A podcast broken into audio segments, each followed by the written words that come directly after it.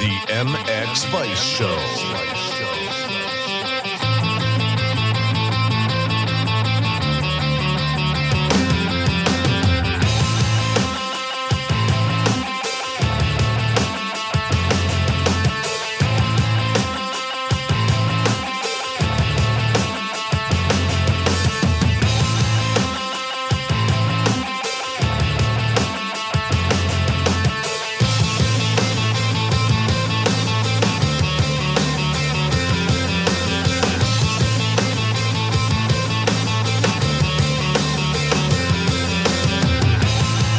Welcome to episode number 73 of the MX Vice Show podcast, the only podcast that breaks down MXGP in a great, entertaining, sometimes insightful, and just general way, really. Uh, no race this past weekend. There was High Point, but nothing really going on in Europe, but still plenty to talk about. Uh, some big news this morning. A lot of riders returning for um, the British GP. And also, we've got fantasy talk and all of that good stuff, as well as uh, Blendzall Performance of the Week uh, Leatt Ask Vice Anything, Planet Moto Bombshell of the Week, and Armour You Smarter Than a Birth, which, for the first time ever, is a head to head game. How exciting is that? It's like progressing and stuff. How amazing. Part one of the MX Vice show is presented by Fly Racing, uh, as always. Fly Racing has redefined expectations in safety and performance with the Formula helmet. Tested on the most advanced equipment in the world, the Formula helmet's overall performance is best in class in both high velocity crashes as well as rotational and low speed impacts. Featuring Rheon technology, Conehead EPS, and a 12K carbon shell, the Formula's advanced impact system is introduced a new approach to both protection and weight reduction. Jesus, I'm struggling with this one. Weighing only 1290 grams, we believe the Formula to be the perfect combination of industry leading innovation and ultra lightweight design.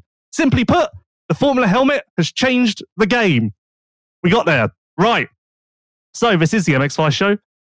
Thanks, as always, to Fly Racing, Leatt, Planet Moto Holidays, Prox Racing Parts, Technical Touch, KYB, Even Strokes, MXGP TV, Backyard Design UK, Asterisk Knee Braces, Armour, and Blendzall Oils. Speaking of Armour, like I say, Armour You Smarter Than a Birth will be a head to head game this week, and player number one is James Burfield. How are you doing, James? I'm good, thank you, Lewis. How are you? Great. Struggled a bit with that read there. I don't know why. I'm a bit out of Hey, breath today. Hey, when you've had 70 hosting jobs under your belt, then uh, then you'll appreciate the uh, struggle weekly. What what's this? Number three. Now you're hosting. Yep, three in a row. Quite Yeah, tired. well done. Yeah, good. Uh, I'd like to thank Andrew, my personal my personal uh, passionate supporter on Instagram, and Andrew Yankee, uh, Janky. So yeah, good. Um, nice to be here. Nice to be back, and here to bring some insightfulness to this podcast. Okay. And uh, okay, thank you, thank you, thanks for that, Jesus. Um, and player number two is uh, back by popular demand. He was on episode number seventy-one. Uh, he went away for a week, and now he was so in demand that he's back. Uh, it's Tom Neal. How's it going? Hello, I'm good. And I'd uh, I'd also like to thank Andrew uh, for the support of uh, leader of the Tom Neal fan club. So yeah, it's good. I'd also like to thank Andrew because he's never said anything bad or good, really, against me. He's just quite indifferent to me. So Andrew can kiss it. Okay, well, Andrew, please continue listening to the podcast. Andrew's one comment last week, he wasn't too critical of you. He just said, James changing the conversation with weird facts rider results results in me turning the podcast off. So we're going to just work on that, but that's fine because we've got another voice in now, so it's fine. No, it's great. And and if if Andrew wants to listen to to the Lewis show, then He's not actually a Lewis fan. That's a, he's a Tom fan. So, Oh, so Tom, we need to get your GP own oh, podcast. okay. Tom, Yeah, we need to get your own podcast. me and Andrew will do one together.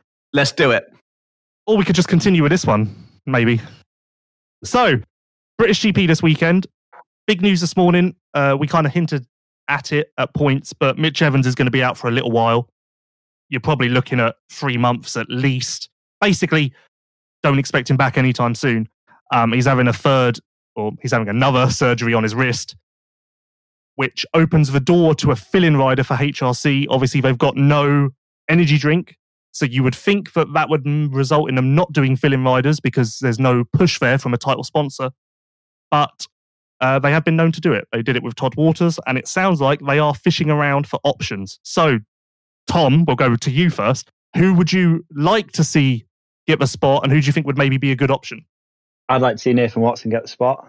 Um, obviously, I'm a, a Watson Watson wagon bandwagoner, I suppose, uh, and it covers both of them. But it's like, who else do they really get? I mean, he's already on the machinery. Uh, he's familiar, and been in factory teams before, and I think it could be like a good step for him. I think I, someone actually commented on the MX Vice Facebook with quite a good like little idea. Completely like ne- I hadn't even thought of it. I completely stole it. But Honda SR obviously have like a beach race portion of their team, and technic and Lars van Berkel was on that. He's a more than capable GP rider. He can score points on his day. Like he's he's no joke. So technically, if Honda were to bump Nathan up to uh, HRC, they could put Lars into Honda SR, and then that would kind of work out quite nicely for everyone. Like that's that makes it sound logical, but then still, I'm not sure it will happen. Nathan showed that he can he can get points on a track that's not even his strong suit in Russia. Um, so with a factory like sort of bump, you've got to think that he could be pushing on like 10 to 15 range really straight away on the hard pack and even higher on the sand. It's um it's funny. I was thinking about this earlier. Say Nathan did get it, which I I don't think it would happen. Like if I had to bet, I'd probably say it won't happen for whatever reason. But if it were to happen, Nathan kind of goes down as like the most uh, what would you say? He kind of ended up with the Ice One ride when he first like started entering a few 450 GPs, and then if it were to happen again, where he enters one 450 GP and then that immediately turns into a factory ride, that's quite a nice little like trend there going on. But James, you uh, you obviously want to see Nathan get that as well, I guess. Yeah, I'd like to see Nathan going. I'm I'm a big Lars Van Berkel fan. Uh, on and off the track, I think he's a good guy, and I think that's a, a perfect scenario. However, uh, can somebody please, please bring back Max.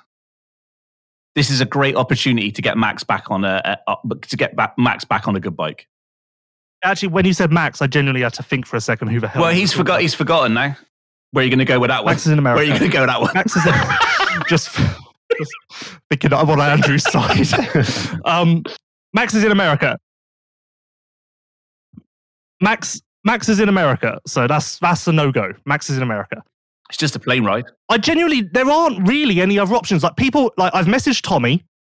Tommy is a no go because he says he's a full time vlogger, which isn't exactly a lie.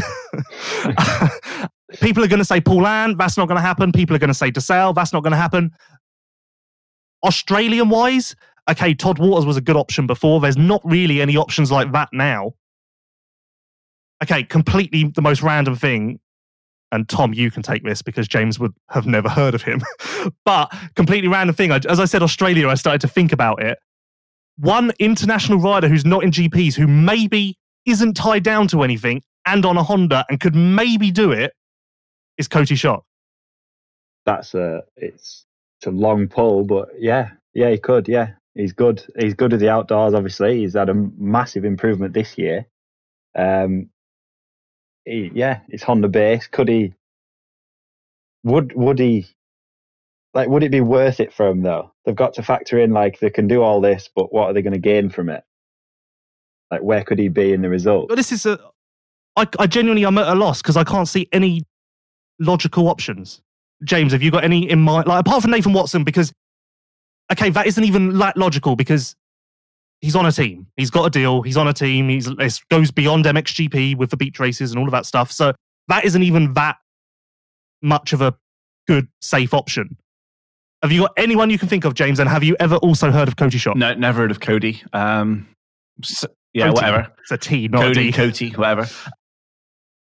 No, I think the problems you got is when you're looking at the film ride. Uh, if if you take it back a step, you're going to have to find somebody who is basically on a Honda because who's going to risk their current deal or a manufacturer to go and possibly we don't know how long this is going to be whether it's going to be for the rest of the season three months or whatever so it, we're right at the start of the year so having to have gone through the winter period sort all this out go through covid and then uh, possibly leave that to, to then go to hrc it's I've a bit one. of a, a, big ask oh oh go go I've got one kyle webster uh, he was in GPs. That is actually yeah, a good one. Last year. He rides for rides for Honda still. He uh, he has obviously had a very unlucky stint in the Grand Prix last year. Uh, yeah, that's quite a like a left field one, I suppose. It is. He's Australian, and he so he's like sort of out of sight, out of mind. But could be could be a good pull. He had a strong showing at the Nations a few years ago on a 250, and I know he's too. I think he's too old to be in MX2. So Yeah. You know what? I'd say that's probably Bookie's favourite right now because he's done it before. So it's not Yeah. like, okay, he didn't really race, but he's at least, like, he kind of knows what paperwork, what, like, what hoops to jump through, like, all of that sort of stuff. So that's quite straightforward. The team, the Australian team let him do it before. The only problem is, and I'm just trying to look when's this up, season? I haven't followed the Australian stuff that closely, but I think he's killing it. I think he's like, Yeah, he's the, he's, he's red like doing ridiculously well. I think he might even be like almost perfect season, like that well. But um, James Carl Webster, you Yeah, big fan. Um, however, I've got one for the Americans, and also just just fun factor. It would just make MXGP even more exciting. Ready? If you say Jason Lawrence or something, I'm literally going to hang up on you. No, uh, I was going to go with Blake Baggett. That's never going to happen. Okay, just That's never. just that kill would- the that- dreams of Nice idea. just kill the dreams of Nice me idea. and everyone else. Hey, Like, nice idea. I where actually, there's I'm a actually will, proud of where you. there's a will, there's a way. I'm gonna, I'm gonna, I'm gonna message Garibaldi now. It's actually, I'm quite proud of you because that's quite a, that's not a dumb suggestion. no, but also not an option. This is what I mean, though. It's hard because there's no clear. Everything's tricky. Go on, Tom. I was going to say that's the only race winner potential you could pull from anywhere that would would do any damage, I suppose. But has he has he even been riding? Has he been doing anything? He's just gone off the radar. He has. He definitely hasn't been riding, and there was. I don't think he's doing anything at the moment. Maybe back for next year, but I think as of I think. I think I just know think that he's not doing anything right now. No. Right, racing wise, I'm still trying to find the bloody uh, Australian results because they've changed promoters, so now their old website just says thanks for the memories, which isn't ideal because that's the only website. Here we go. Right, what race? 2021 results doesn't say what round this is or anything. Oh no, this is. Hold on, their website isn't mobile responsive. Jesus, it's like bloody going on the British Championship. Right, hold on. I've just turned in my phone landscape. Right, where is he? Carl Webster, MX2. Yeah, uh, perfect season. Yeah. Okay, so he's on an MX2 bike over there. Yeah, hundred points. Yeah, yeah, which I, which has really caught me off guard, and maybe his perfect season isn't that impressive now. Would you would you leave would But- you leave something like that for a, a shot on a factory Honda? I think I'd be doing anything at that point. I've just, uh, I've just messaged Giacomo uh, Garibaldi uh, with Blake Baggett. So uh, watch this space. Giacomo. Yeah. Or Giacomo, as he likes Yeah, to be called. Or Giacomo, yeah. Yeah, so I would know Carl Webster. I would say is Bookie's favourite. The team did let him do it last year, but the Australian nationals were cancelled last year. So Yeah. obviously this is a bit trickier again. But quickly, because we've talked about this for way too long, as far as GP riders currently, I can't see any who would be able to get out of contracts or Honda would want them to get out of contracts from other manufacturers to go there. There's no one really at that kind of secondary satellite level who is on such a loose program that they'll be able to get out of their deal. I don't think. Anyone? No, we all agreed. Yeah, I think so. No, I think um, I think Nathan Watson, Max Anstie, and Brady Baggett are perfect, and Carl Webster throw him in as well. You're really struggling with names. Did you just call him Break It's Bracket? it's been- it's been a long week already, and it's only Tuesday. okay. So that's that. That's that's going to be interesting to follow uh, coming up. And also, this weekend there will be a fill-in rider on Hitachi fuel, KTM fueled by Milwaukee. I would say who it is, but I think the PR guy would get quite mad at me for revealing it early and therefore making him writing a press release pointless, which he spent an hour doing this morning.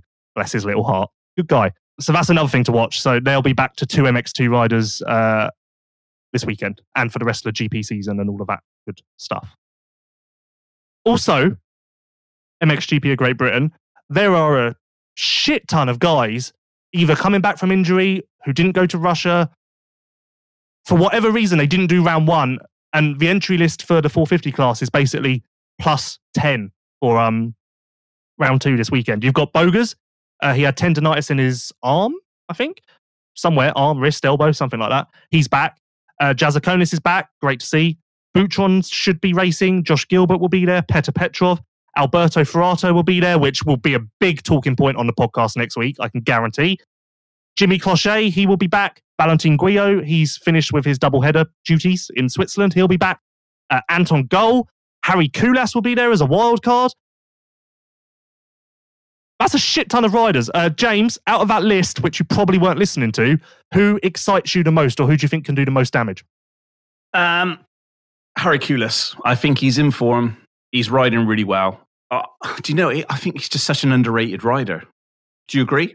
Tell me more because I was drinking a bottle of Oh my water. God. I thought you were going to go on No, for I longer just, than I just see what he's doing with the with the resources he's got with Cab Screens over here in the UK. Uh, whether it's hard pack or whether it's Sand, he just he just seems seems to keep churning out the results. In when you've got people like you know Cyril Simpson and, and and a few of the GP riders which have been coming over and riding the British rounds, and and he's beaten them, um, like you know hands down. It, it's not a bad person to um to throw in there. I mean, obviously he's I don't, I don't think you know he's on Yamaha he was not going to get the HRC ticket but um you know it's, it's a shame he's not in GPs Tell you what, if so, Harri Kullas, for people who don't know, he was a GP rider. He finished on the po- overall podium once, uh, Latvia 2015, 2015 Latvia, I think.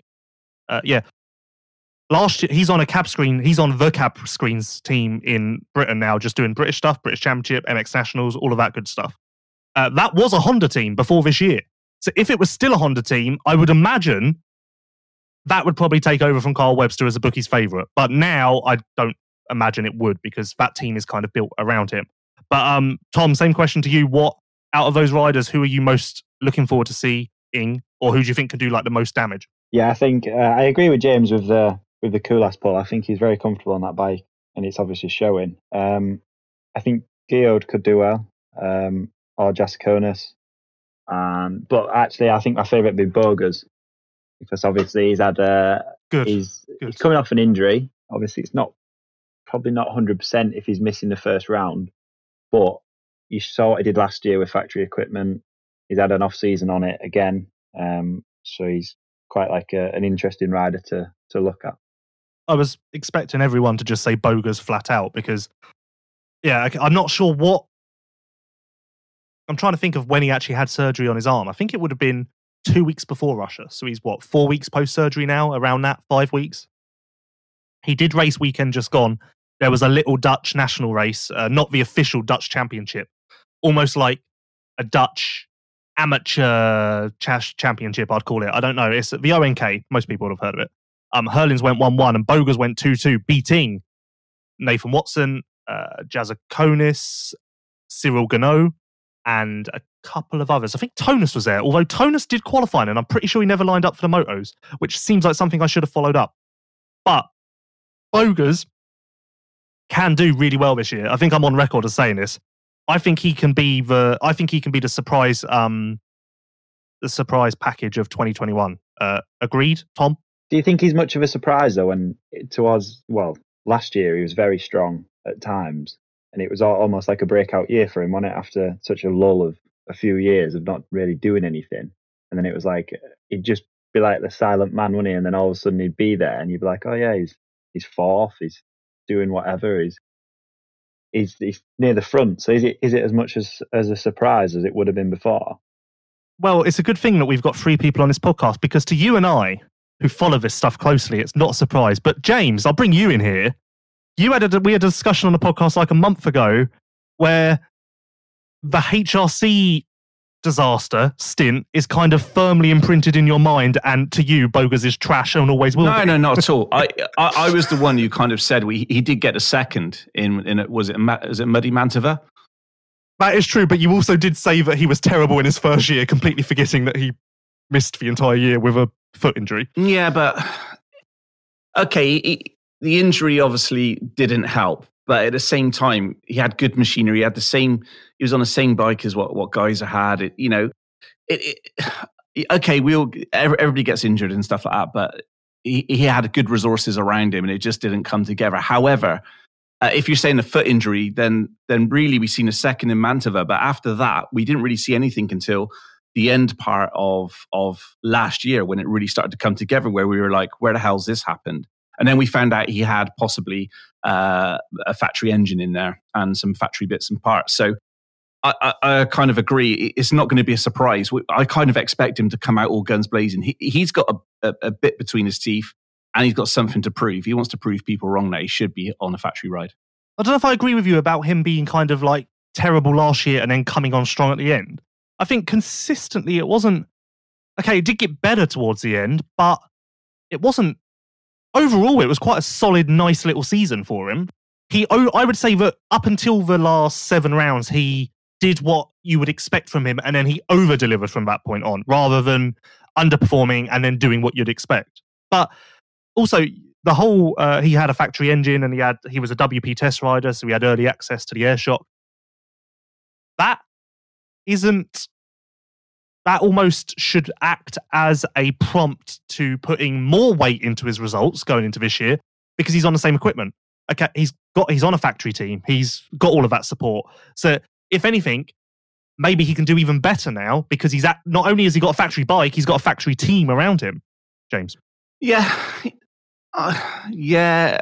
Uh, I guess he is the main the main focus of that. In but I, I, still going back to the the original question, I don't think it would be a surprise if he came out and got top ten at Matterley. Like, I, it wouldn't be a surprise. Not not for me. Uh, top no, no, top ten is where uh, this is kind of where I'm going. I can see him going yeah, top ten. Absolutely, he should be top ten.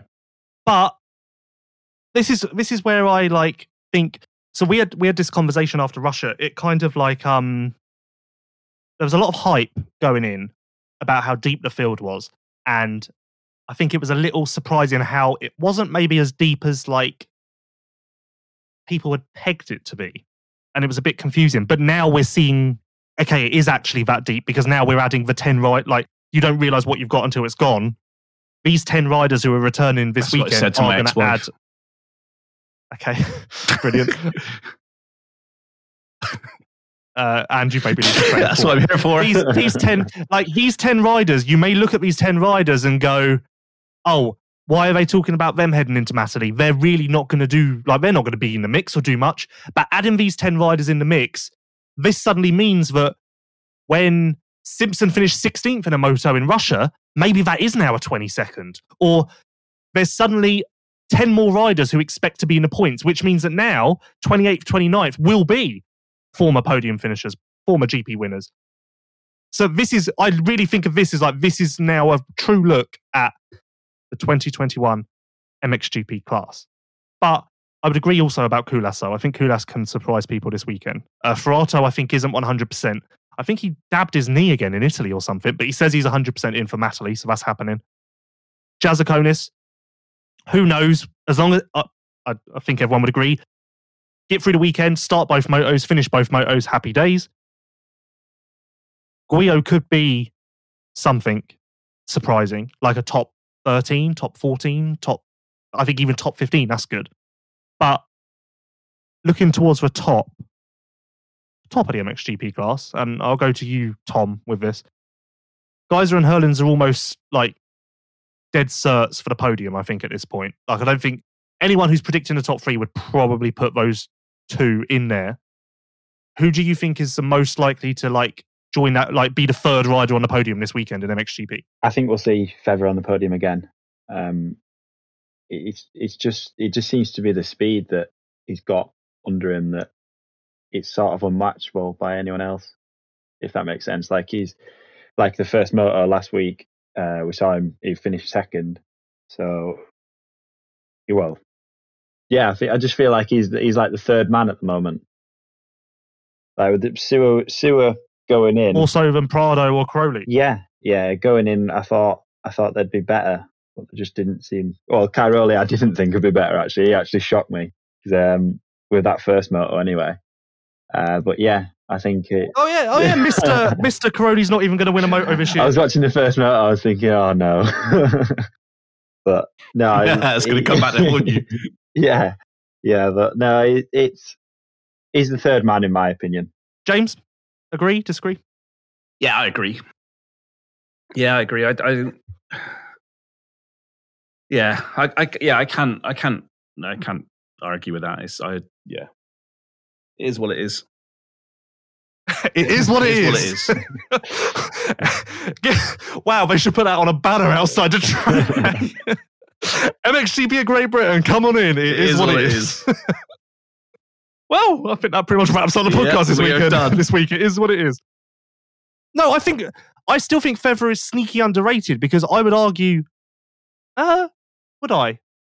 I've- would you say, uh, Tom? Would you say Febvre was the second fastest rider in Russia? I would say it's between Febvre and Cairoli for second fastest rider in Russia. Yeah, Definitely not Herlings. I think Herlings was fourth fastest. yeah. I think it. I think it is a. It's a toss up between Febvre and Cairoli for the second fastest in it. But was it sort of like Jeffrey holding back, or was it just uh, like we saw so many riders saying that the track was really sketchy and could like easily crash? However many crashes there was on that finish line jump, you know that people aren't, aren't going to push the edge too much if they think that they can get hurt on the first round. It's really not what you need for your championship, is it? So, and I feel like Febvre's not really scared to send it when it comes to that. Like he doesn't strike me as the guy who'd hold back at any situation. That's also bad, though, isn't it? Like, that's Febvre's. That's what kills Febvre's title hopes and his consistency element. Yeah, but it's also you gain that speed, that like wow factor that he's got in the motors where he doesn't crash and he ends up second. One thing. This is. I think this is. I think this is where we're going with this. I think after Matterley, I think going to do really well this weekend, and I think this is going to be the big question. I think this is going to be the big question next week. Is Febvre a legit title contender, James? Yeah, I think he is. I from from what we've seen so far preseason and Russia. I, I you know I- he wasn't in my in my top three. He was definitely on the on the outside, but I think last week or the week before, sorry, it kind of it made me question, and I think he's a legitimate um, title prospect. I didn't. Uh, it's just really hard because the, the Russian track, I, I think, it was just. It's it's not giving us a good, um, uh, a An truthful analysis of where the field really is. Yeah, thanks, thanks, Tom. It's. Uh, I think Matterley this weekend, everybody's on a level playing field. Everybody kind of knows the track.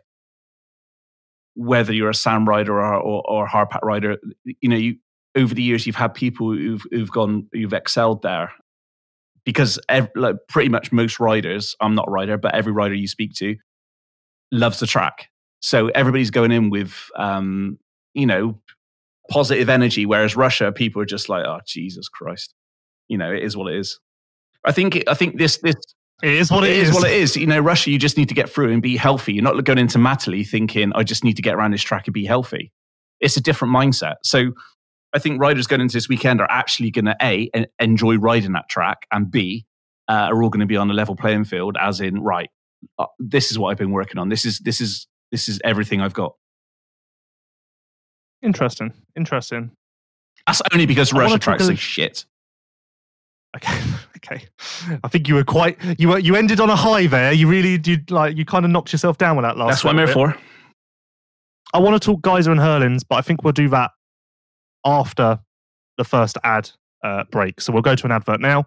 That is part one of uh, episode 73 of the MXY show. I'm now going to attempt to read the Fly Racing read without passing out like I did at the beginning of the show. So bear with me. Fly Racing has redefined expectations in safety and performance with the Formula helmet. Tested on the most advanced equipment in the world, the Formula helmet's overall performance is best in class in both high velocity crashes as well as rotational and low speed impacts. Featuring Rheon technology, Conehead EPS, and a 12K carbon shell, the Formula's advanced impact system introduced a new approach to both protection and weight reduction. Weighing only 1290 grams, we believe the Formula to be the perfect combination of industry leading industry leading innovation and ultra lightweight design. Simply put, the Formula helmet has changed the game, and it will change another rider's game this weekend as Hitachi KTM, fueled by Milwaukee, introduce Fair Filling Rider to the GPs. That has been part one of episode 73. Thanks again to Fly Racing, Leatt, Planet Moto Holidays, Prox Racing Parts, Technical Touch, KYB, Even Strokes, MXGP TV, Backyard Design UK, Asterisk, Armour, and Blendzall Oils. We'll be back in five. You are listening to the MX Vice Show. Known for producing the world's most effective neck braces, Leatt continues to evolve and can now protect riders from head to toe. No matter whether it is their new for 2021 4.5 boot, which offers advanced technology at a mid range price point, or the all new 7.5 helmet that comes with free Leatt bulletproof velocity goggles, Leatt has you covered. Shop Leatt's extensive line of off road gear on www.leatt.com. Prox Racing Parts supply genuine replacement products which meet or even exceed OEM quality. All parts are manufactured to highest quality standard at state of the art manufacturing facilities around the world. Hence why everything that Prox Racing Parts offer exceeds the high level requirements that all motocross riders require. Many of Prox's parts are actually made by the same suppliers to the OEMs. Head to pro-x.com now to learn more. Even Strokes is the newest e commerce store in motocross. Built by motocross enthusiasts, Even Strokes understands your need and offers all of the products you need for a weekend at the track. Shop now for Yoko, Alpinestars, Fast House, and more at evenstrokes.com. Leatt, protecting riders from head to toe. Check out leatt.com for more. Fly Racing has redefined expectations in safety and performance with the Formula helmet. Tested on the most advanced equipment in the world, the Formula helmet's overall performance is best in class in both high velocity crashes as well as rotational and low speed impacts. Featuring Rheon technology, Conehead EPS, and a 12K carbon shell, the Formula's Advanced Impact System, AIS, introduced a new approach to both protection and weight reduction. Weighing only 1,290 grams, we believe the formula to be the perfect combination of industry leading innovation and ultra lightweight design. Simply put, the Formula helmet has changed the game. The MX Vice Show. Welcome back to episode number 73 of the MX Vice Show podcast. We had some good discussion in part one. Part two, we've got Leatt Ask Vice Anything coming up and some other little MXGP bits that we need to touch on. As always, the MX Vice Show is presented by Fly Racing, Leatt, Planet Moto Holidays, Prox Racing Parts, Technical Touch, KYB, Even Strokes, MXGP TV, Backyard Design UK, Asterisk knee braces, Armour, and Blendzall oils. Uh, this is part two, and as regular listeners will listeners will know, that one got away from me a little bit. As regular listeners will know, part two is presented by Technical Touch.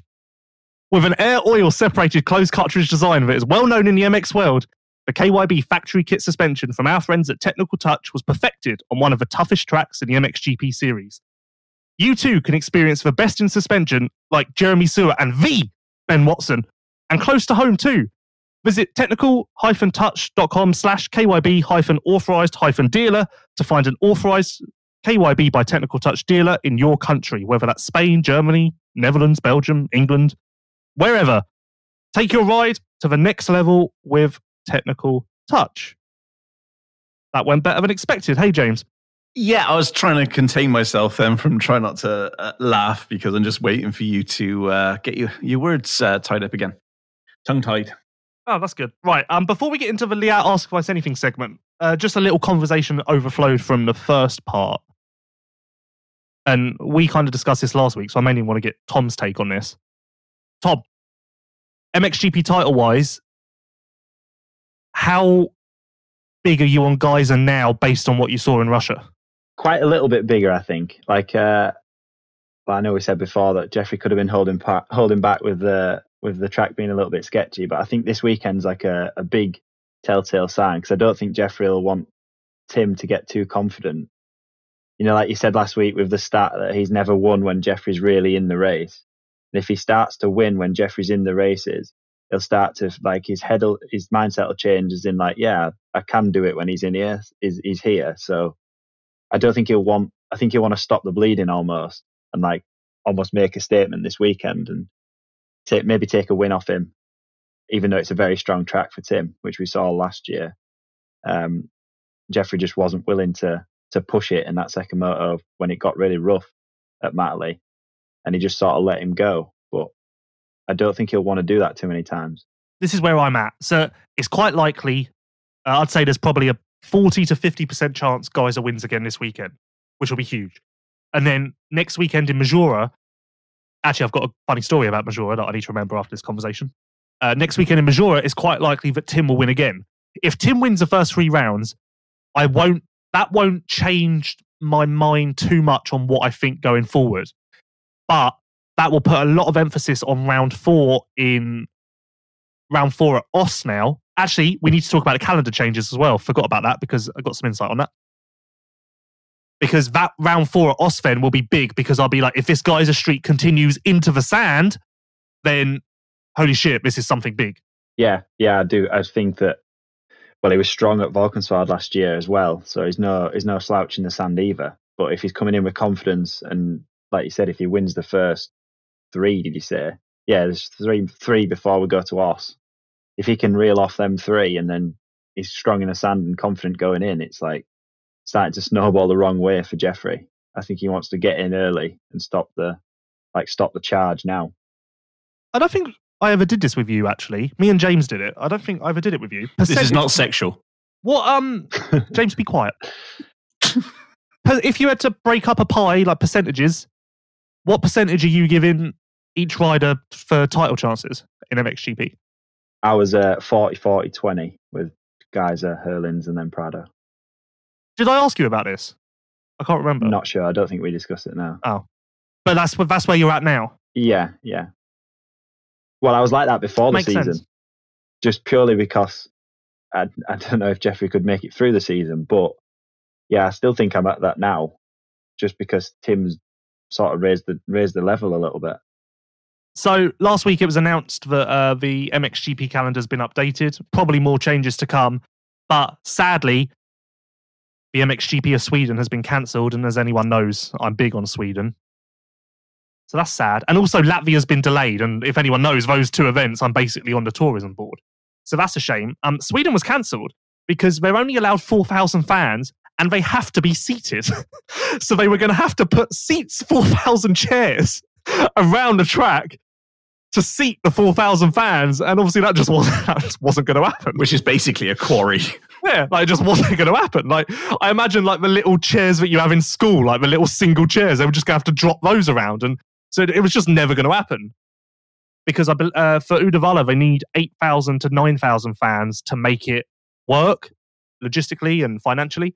So 4,000 is just a no go. So that's why that one got cancelled. Uh, Latvia has been delayed until August by a month because uh, is quite bad in Latvia at the moment, I hear. So, but we'll be good. We'll be good to go there in um, August. And there was a third change. Oh, the French GP is now at La Capelle. Uh, La Capelle has never or not hosted a GP recently, but it does do a preseason international in February every year, like Hawkstone, like uh, Mantova Starcross used to be.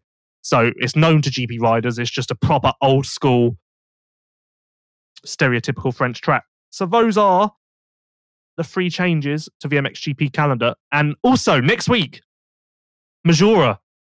We've played the fun game of will Lewis or won't Lewis get to Russia. Now the fun game of will Lewis or won't Lewis get to Maggiora.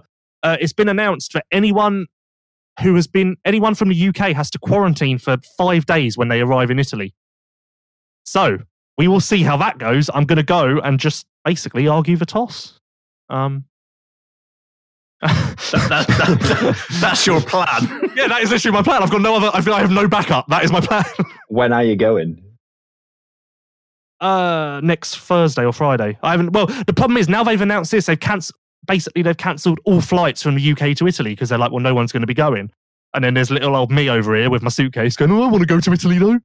And I don't know how I'm getting there either. So it looks like I'm going to have to. I found a flight from London to Istanbul to Italy. That's the one flight I found so far. Uh, Just drive. so So that's what you're going with. no, I don't know what I, I'm, I'm considering driving. The one thing I need to look into is I'm think because Venice is still like Venice. There's always going to be flights to Venice, isn't there? So I'm gonna. I haven't looked how far away Venice is from Maggiora, but I need to look at that because I reckon there might be an English flight from somewhere in the country to Venice just because it's Venice. But fun and games, so that's going to be a fun. I meant to come up with a little like theme tune to that because that's going to probably be a regular thing this this year of will or will or won't Lewis make it. Good thing is, I think I'm going to make it to Matterley. It's an hour from my house, so You hope. Right. Well, yeah, um, there is that, but it should be fine. It should be fine. Actually, interesting on the Italy thing, it's not just British people. If you've been in England in the last 14 days, you have to isolate for five days on arrival in Italy. So that's that's everyone in the GP paddock. Yeah, how's that going to work? Well, everyone's just going to have to argue the toss. It's it's 200 miles from Maggiora to Venice. I can do that. I think I've done bit longer than that to a GP in Italy before. I might have to do that. Okay, that's now Plan B. That's now the that's the book. Along with Kyle Webster, that's the bookie's favourite for me going to Ashura. but no, uh, how you you say, James? How's that going to work? It doesn't apply if you are travelling by road because COVID COVID likes the luxuries in life. yeah, COVID cannot be asked with a road trip from England to Italy. oh, brilliant. Okay, so uh, does that mean you have to remain in your car for like uh, 24 hours? No, it just it just there's no rules. If you're going, if you're fl- if you if you're from Britain or you've been in Britain and you're going to Italy, if you're driving, there's no rules. They can't do anything. It's actually on the Italian government website. So There we go. that, but just to add to another chapter to this, so I did look at renting a car in uh, Switzerland and driving it to Italy, seven grand. So that's not happening. oh, wow. yes. Um. Anyway, just fun, fun and games. Good fun times. games. Yep. Uh, let's move on to Leatt Ask Vice Anything. Uh, you people send in questions, we answer them. That's how this little thingy majig works. And as always, this segment is presented by Leatt. Leatt, protecting riders from head to toe. Check out leatt.com for more. Known for producing the world's most effective neck braces, Leatt continues to evolve and can now protect riders from head to toe. No, ma- no matter whether it is their new for 2021 4.5 boot, which offers advanced technology at a mid-range price point, or the all-new 7.5 helmet with 360 turbine technology that comes with free bulletproof velocity goggles, Leatt has you covered. Shop Leatt's extensive line of off-road gear on leatt.com. Very simple, very nice and simple. Ask Vice anything time. So, uh, I'm trying to stick this to like 10 questions each week, although I now realize I only picked out eight, so maybe I'm not. Um, okay, I'm not doing that. Um, question number one Schwickster 420. Everybody's saying that this is a new Herlings we're seeing. Do people forget that you approached the season with the same mentality last year? He even said it after the 2020 Matterley GP. Although he had a massive championship lead when he got injured, he only went 1 1 once. Uh, who wants to take this? Tom, you go.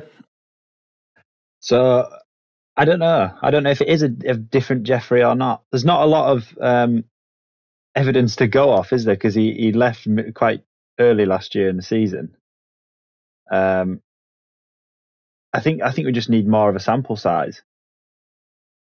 Do you know what I mean? Like there's, he's definitely he's. I think he's definitely lost the the outright like, like absolute speed above everybody else. You know, like the, the all of a sudden he's going three seconds a lap faster than everyone. There hasn't been a lot of that recently, but whether that's just him calming down and, and doing like you said, like looking at the championship, or whether it's just a a case of Tim getting a little bit stronger. Uh, I'm not sure. I think I think we need to see more. I think, um, Lewis, you alluded to the point last year that, yeah, he did go into the, the season different to previous, and uh, but it was a freak accident which got him injured. It's all been freak accidents. I'm not going to go on about it again because I've said it a million times. They've all been freak accidents. So, So he, he- was he was doing this. Yeah. he was doing this. And it was out of his control. Yeah, I mean, I guess you can argue you can argue to death what is and isn't in in your control. But no, it for the most no, it wasn't like a well. There's Jeffrey bloody going balls out, and uh, what do you expect? It was Jeffrey bloody rolling on a slow lap. I I think this has been Jeffrey's goal for like the last five years. To be honest, I think it's always been got to get through the season healthy. Got to get through the season healthy. Not sure if you believe in like voodoo stuff or anything like that. But little Please, fun please little, go on. I'm, I'm, I'm excited to hear where this is going. fun fun little facts. And if like if if if if this is a big plan, I don't know if I said this last week actually. The last time that Gajser won two world titles in a row, 2015 and 2016, he got injured the following year. And the last time that Herlings lost two world titles in a row, he won the following year. And we're at that stage now. Uh, Herlings has lost two titles in a row, and Herlings has won two. In, uh, no, Gajser has. What did I say? Gajser has won two in a row, and Herlings has lost two in a row. So we're at that stage. So maybe do do do do. Will history repeat itself? Not sure if you believe in that stuff. So you think Uh, I'm not even really there sure. could be what- an injury coming for Tim and wipes him out of the series, and Jeffrey's going to be coming on strong? I don't know. I'm just looking at patterns here, and I'm like, that is a pattern. Like that is a that like we're kind of these two forces have met, and we're in this exact situation. And I don't think it means anything, but I just think that if it happens, then I will probably come on here and yell about the dark forces and like the stars and smoke, like all that stuff. But um, yeah. I, I would actually listen to that because I'd love to know what uh, your life knowledge is outside of motocross. Oh, I've got nothing. I just said for stone. it would be the shortest podcast. I feel like I feel like I was quite on point by saying the stars, and my follow up to that was for stones. you, you would do a readout, uh, like the advertiser readout, and then you'd be like, and that's it for this week's show. Uh, thanks, Schwickster, for your question. Appreciate that. At Rakak Thomas, what bike is the biggest advantage? HRC Honda in MXGP, KTM in MX2, or the Star Yamaha in 250 Nationals? Star Yamaha 250 Nationals, 100%. Tom? I say it's quite close between the KTM over here and the Star Yamaha and over in America, because it seems to be whoever gets on a KTM, a factory KTM in MX2 over here, they just automatically like uh, get that bump to the front of the MX2 class, and it seems to be similar uh, in America with the Star Yamaha. Like they've pulled the Two six KTM five engines, Tom.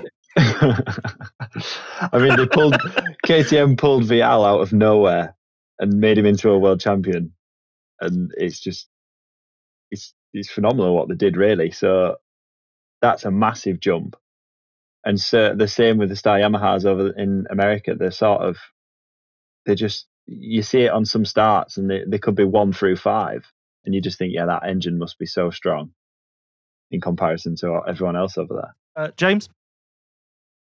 Um, what was the question again, Lewis? I think we'll move on on that point. Thanks. or do you want to answer it? no, that's fine.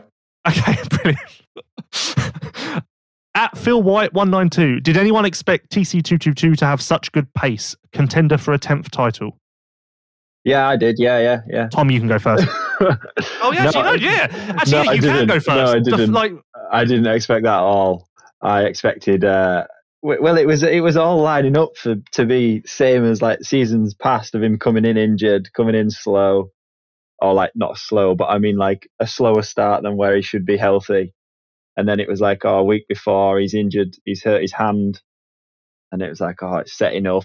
And then all of a sudden he comes out guns blazing and like clears off in the first motor and has to be run down. So it was like, oh, uh, he's obviously not holding anything back, and he's that injury that he sustained to his hand or whatever it can't be too severe.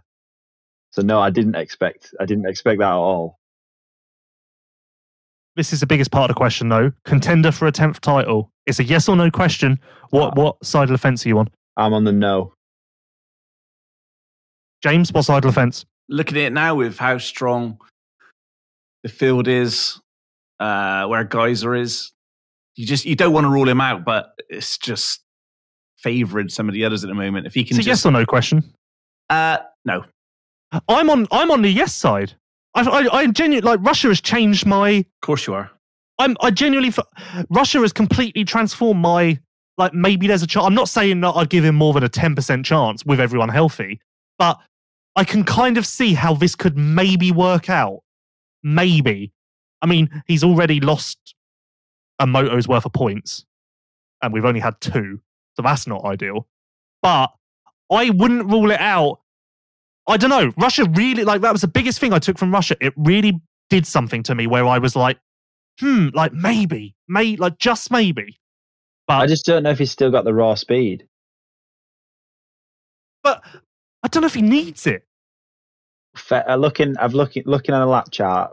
Febvre come from sixth on the first lap, and he still ran him down.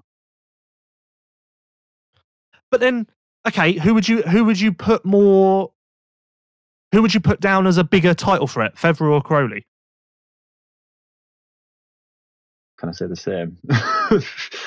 no, I think Mm, they're, no. they're both they're both outsiders in my opinion. I don't think the title's going to come from either one of them. I still don't, I don't know. I, I- to me, they're the same because one's so fast and so inconsistent, and one's like just steady away, like going to be there every week, sort of thing. I don't, this is probably the most like interesting thing because I don't know. Like I just don't know. I don't know. And there's a real part of me. Look, I just don't know. And there's a real thing in like my pit of my stomach that's kind of saying like maybe there's a chance. And also there's Prado, who once again no one has ever mentioned at all. Apart from me, big Prado fan here. Or Prado. I feel like we need to do a Prado podcast soon. Just like I don't know what's happened. Anyway, Henk Jan Lois. Will there be Oh, a British rider? Dutch Lewis. No, no. Will there be a British rider on the podium at Matterley Basin in MXGP or MX2 this weekend? Uh, James. You don't have to answer this one, Tom, because it's actually Lewis that sends in these questions, and he's just cleverly put his name as a Dutch name. Okay, brilliant. We've done that. What was the What was the question, Lewis? When you said Henk, I just switched off because like, it's just you. Will there be a British rider on the podium in MXGP or MX2 this weekend? yeah, Ben Watson. No, like no, it. no, no. Because you've bet 50 quid against that. You can't now start saying that. You've bet 50 quid against him I getting can a podium do whatever the fuck I want, Lewis. Uh, at no I'm a point- grown man. You are you are a you are a Ben Ben Ben Basher. Hey, We're on the how close was I? wagon. How close was I to uh, AC getting a one-one? so close. I- That's coming up, but obviously this is an excuse to play this. All aboard! Just listen in. Chugga. Chugga. I think I prefer this to the other one. Chugga, chugga. Chugga, chugga. Chugga, Just really like it's quite Chugga, chugga. pleasant. All aboard the choo-choo train. All aboard the And it's got a little clap at the end. Ready? All aboard, all aboard. It's really just fan like fans can get involved in that one at the end because it really just calls for everyone to get involved with a little clap. I, I don't want to accept. Okay, well, you think Ben's going to get on the podium this weekend, and if he does, you owe me fifty quid. So there's that. hey, Uh, if Tom? Ben gets on the uh, if Ben gets on the podium this week, I'll happily pay you fifty quid. Tom, Yeah, there's. Uh, I think that's the only option. Uh, Conrad's Conrad's our, our other option in MX2, I suppose. Um, obviously, didn't ride in Russia, obviously with an illness, so I'm not sure. It's still like it's like he's opening round, isn't it? So whether it'll be take some time to adjust, but he's also had some strong showings there in the past. So uh, I think I think I'm 50-50 actually. I've talked myself into it. I think it's either coming from Conrad or Ben. Yeah, I don't know who's more likely to get as a, a British podium. well, well, it's almost as if you've read my mind because Sammy B307 in the next question says who's more likely to podium at Matterley, Conrad Mewse or Ben Watson? So you can continue talking now. I'm 50-50. I feel like it's it's Conrad's very good there. Um, and like I said, it's his opening round, so there might be a little bit of time to adjust. Whereas Ben's obviously had a very poor first round, so he's got something to prove. Being a home track, he'll not want to let like the home fans down. Um, yeah, I don't know. Or Um, me. He won't want to let me down. or the Watson. He won't let he won't want to let the, the. Watson wagon down. So, are we allowing James in the in the guest carriage for the Watson wagon? No, not at all. He's bet. Oh, He's okay. bet again. Not only is he not jumped on, he's, He's a- bet he's a- against it. He's a Uh, believer for this weekend. He's a believer. He's Tom- just seen what a good thing we have going on and wants to get involved. Tom, Yeah, yeah. Uh, what you probably weren't aware of was uh, sometime in 2017, 18, Lewis fell off the wagon. I um. I was Was he a carrying the wagon on my doubter? own. I was No. sat. I was sat eating chicken nuggets with Ben and his family in McDonald's while Lewis was sat in the truck, just in, What year? like What just year off the wagon. 2016 when he No, it got was hurt, 20, when he um, injured his foot. Yeah, when he did the foot. Yeah, I was quite worried when he did his foot. That was a long way out. That was a long time off. That it was. Uh, we we're just So- resetting. You know he. Yeah, the thing is, is Lewis just is a glory boy. He's like the Man United fan of motocross. So basically, whoever's winning, uh, Lewis is a fan of. He's he's not there for the rough rides. Well, I just uh, I was calling. I called his GP win last year. I've been there. I've been there. Anyway, Greeno fifty six. if I want to turn up on the day at Matterley, will I get in? No, you will not. I believe it's sold out. Unless something changes and they start selling tickets on the gate, you will not. Do not bother. Unless I'm wrong. I don't think I am. James, you'd know more about this. And I think you can do anything for fifty quid. Okay. At Braden underscore 212, what current MX2 rider could you see being the most successful in the Pro Motocross series?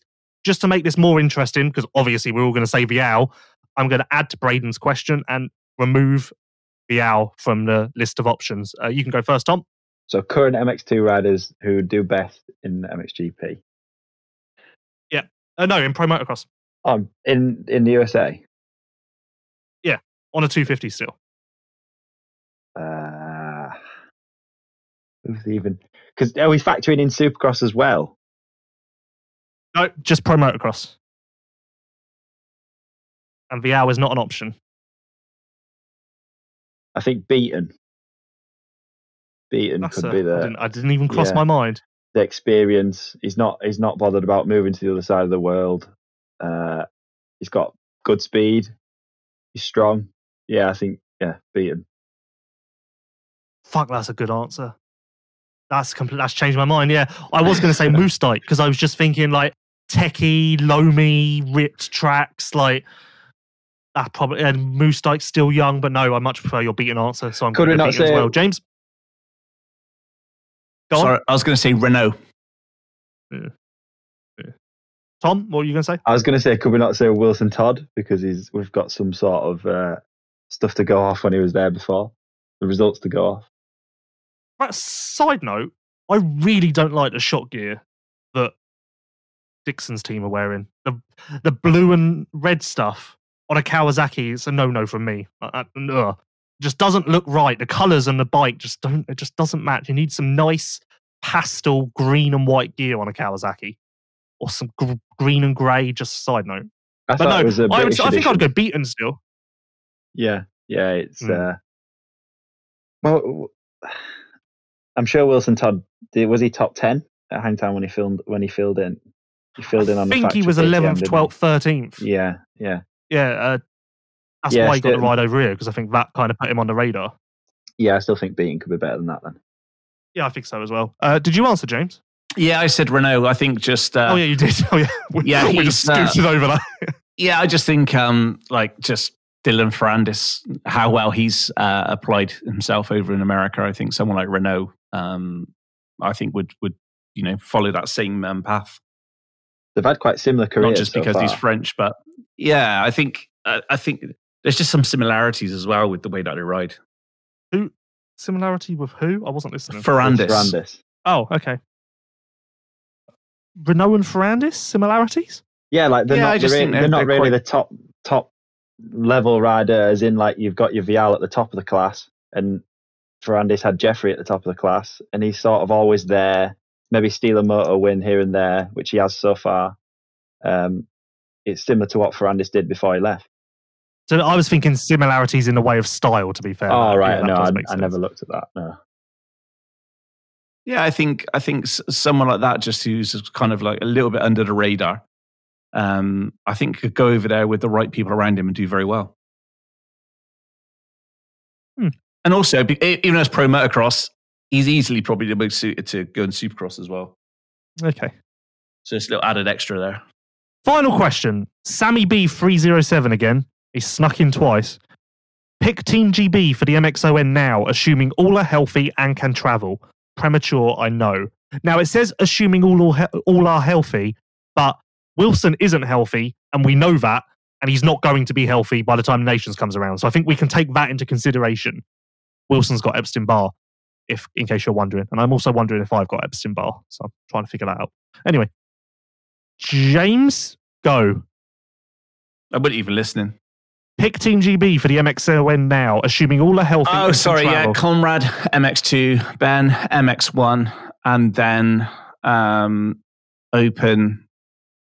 Mm, it's going to be well, Max. Just and if someone can get a KTM and spray it yellow, uh, then uh, outside of that, uh, oh, Jesus, it's so you you you got Max Simpson? Max Seri Simpson. Um, Max Wilson, Nathan? Simpson, Nathan. So yeah, whoever's in the most form out of those side. But I think Conrad and Ben are, have cemented their place already um, right now, and it's just going to be between the other four or five who's in form.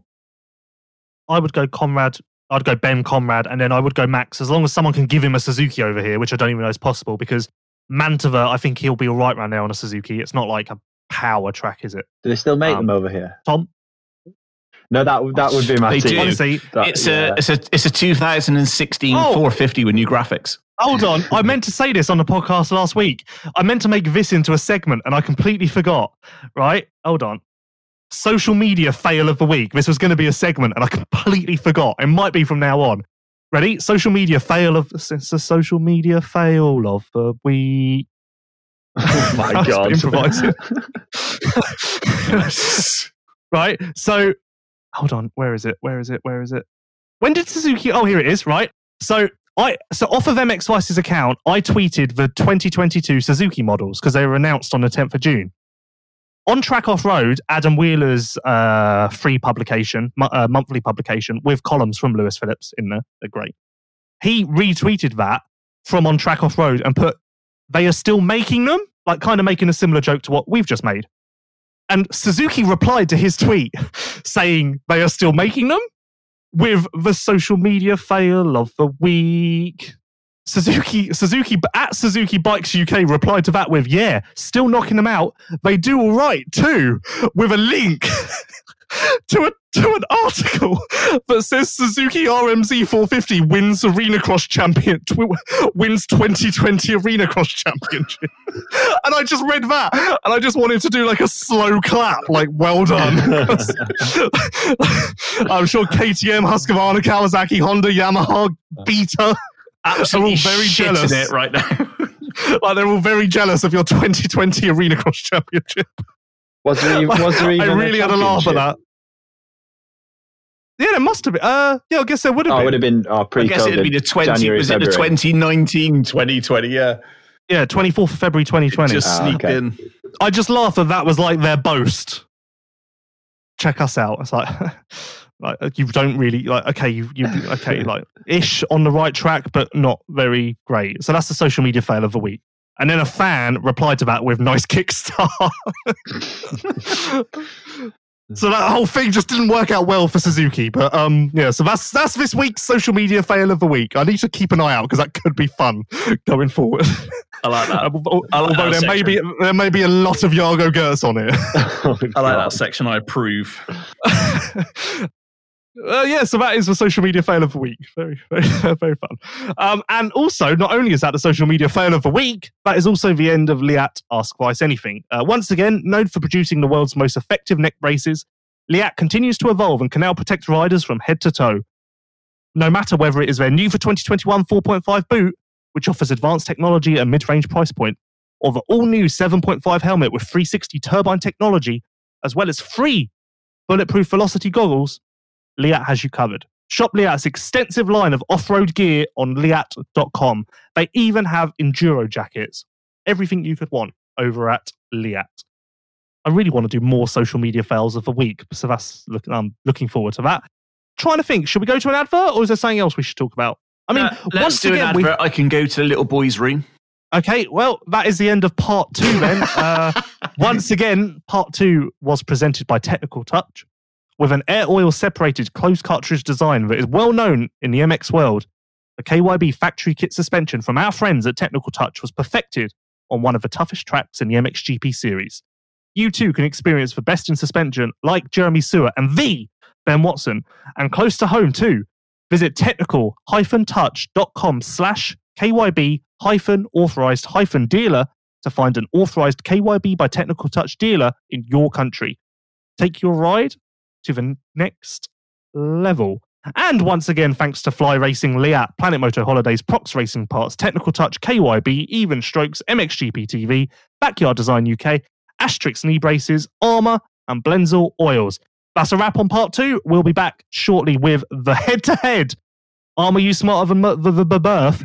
and, and, You talk like Lewis. and Planet Moto bombshell of the week.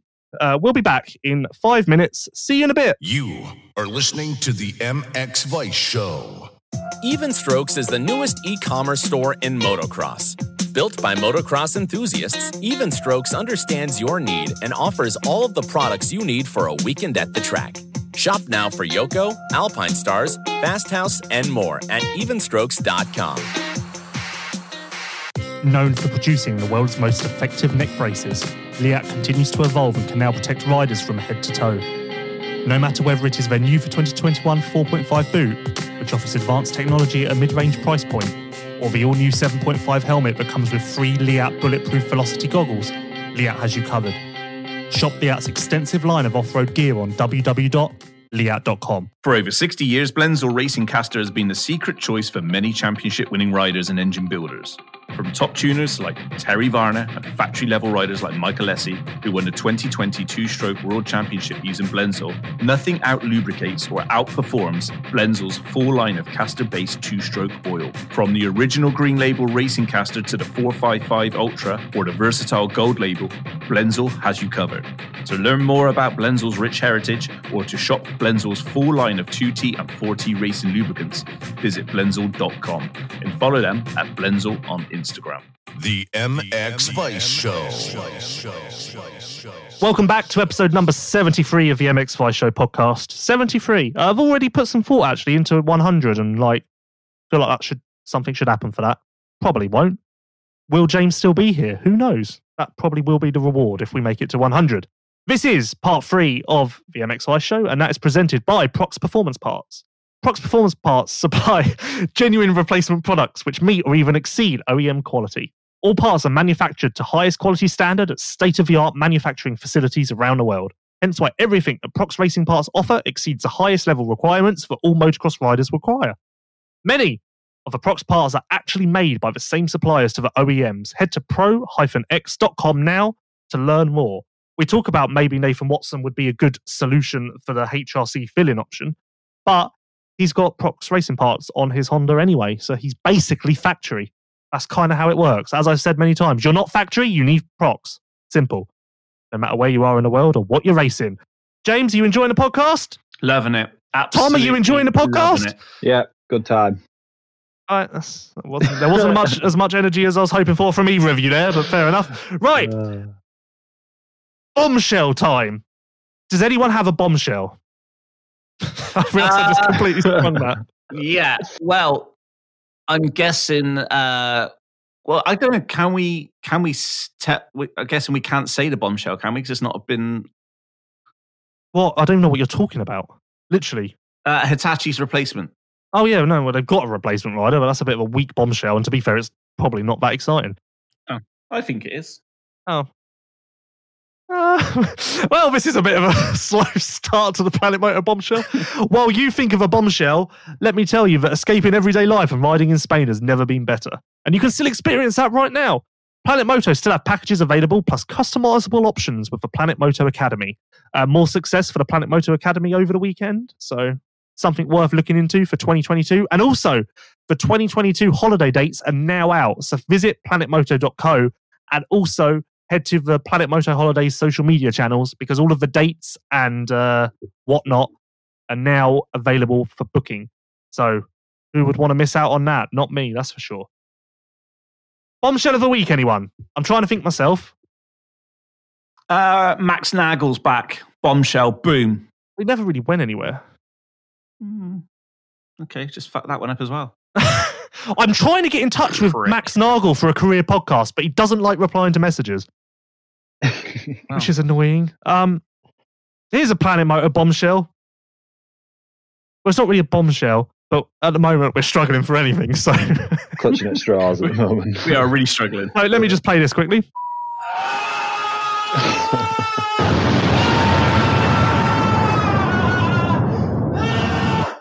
That is Poor just guy. honestly, seriously. Anyone who's listened to that in their car is going to need fucking therapy. Sean Simpson, uh, a Planet Moto Holidays ambassador, uh, had his bike stolen at the weekend from VMX Nationals UK series. So he is without a practice bike right now, and obviously that was quite uh, blinged up with uh, to make it similar to his race bike. So he is one bike short at the moment. So if you're in the UK or anywhere in the world and you spot anything, uh, let us know and we'll pass it on to Sean. Not much of a bombshell, but it was a bit of a bombshell on the weekend. His Facebook post had 1,800 shares. So if that's not a bombshell, I don't know what is. Here's a bombshell. No, I, I think I haven't got anything to be honest. There's not much energy around the bombshell this week. I don't know if it's Not a the lot. sound Shit on too. Not a lot has happened. I'm trying to think. Even the high point wasn't. I'll tell you. You know what? I think we I might tell be you what. moving on. I tell you what. What about Cyril Genot? Little comeback ride, first time on a 450 and podiumed. Oh, I'll tell you what. This is a real bombshell. Oh, fuck's sake! Poor guy. James Burfield checked the Arnhem ONK results. that is a shock. No, I did not see that coming. Well done. So well done, James. That's I tell you what, he would be a bad rider as well on the uh, 450 Honda. you know what? He wouldn't. He actually wouldn't. I mean, it probably wouldn't happen because he's a bit too much of a nobody. But it probably wouldn't be a good shout. That no, would be a probably would shout. be a good shout. Yeah, Like at least worth looking at. yeah, Like, hundred percent. Could Tonus get off Hoss? Like I don't think anyone like you'd say maybe. Like, I don't in, think that's they're an option. ingrained. They're, they're, that's big no no. Never going to Yeah. happen. Like, I think Vlaanderen's too linked in with Gebben. I think Tonus is too linked in with Hostettler. I, like, I don't think there's anyone from other manufacturers who can make the jump. Right, swiftly moving on then. Maybe, you know what? The bombshell of the week is also the social media fail of the week because that was quite definitely my highlight of this show. You know what? To pick it, pick up the energy from that quiet point, uh, let's do Armour You Smarter Than a Birth. As soon as I realised that for some reason I deleted the read which is a bit of an issue for the host. what a prick. You're not having a very good day, are you? Where- I mean, you ripped the I- piss out of me about my performance on the podcast. You've not even said one advertisement se- segment correctly. Jason Thomas is going to be on the phone going, "What the fuck?" Well, You've I would like to- ruined our Rheon technology. well, while I find the uh, uh, read, I would like to remind you that Fly Racing, Leatt, Planet Moto Holidays, Prox Racing Parts, Technical Touch, KYB, Even Strokes, MXGP TV, Backyard Design UK, Asterisk, Armour, and Blendzall Oils are bringing you the MX Vice show as always. Thanks to those guys. Um, if you're going to Matterley this week, you will see the Hitachi riders in Fly Racing gear, the F&H riders in Leatt gear. You'll see many riders who spent the winter at Planet Moto Holidays. You'll see many riders, uh, Honda SR, F&H, and others using Prox Racing parts, Technical Touch KYB. You'll see that on the Yamaha factory bikes, even strokes. You'll probably see James wandering around. MXGP TV, if you're not there, you'll be watching it on MXGP TV. Backyard Design UK, I'd imagine Tommy will be there uh, bombing around doing a vlog. You'll see him. Asterisk knee braces, you don't see them, but Tim Gajser wears them. Armour, Conrad Mewse, he uses armour. Blendzall oils, not on an MXGP bike, but they should be because they're making a big push coming back. Jesus. That was intense. Have you been drinking Monster again? no, I just felt like I needed to go. You, I felt like I needed to. It turns Spice out it that up. if I'm not reading from a script, I You're- can actually you're do quite a good. Yeah, I can do a really good like off offhand um sponsor thing. yeah. Anyway, Armour you smarter than a birth? It's a question that's been asked many times, and we're going to finally find out: is someone armor you smarter than a birth? Which doesn't really, isn't really English. We're just to go with it. This is Armour You Smarter Than a Birth. Armour is an action and adventure lifestyle driven brand founded by action sports industry veterans. Armour recognized a void in the marketplace and created a complete line of nutritional supplements formulated especially to help athletes and enthusiasts of all levels realize their maximum potential. Armour's products were developed and tested in real world conditions by an all star team of athlete owners that includes Jeremy McGrath, Chad Reed, and Nick Wey. Armour Sport is now available in Europe, and we will be sharing that link with the show on social media this week so you can get Armour. Leave nothing on the table? Choose Armour! This is Armour You Smarter Than a Birth.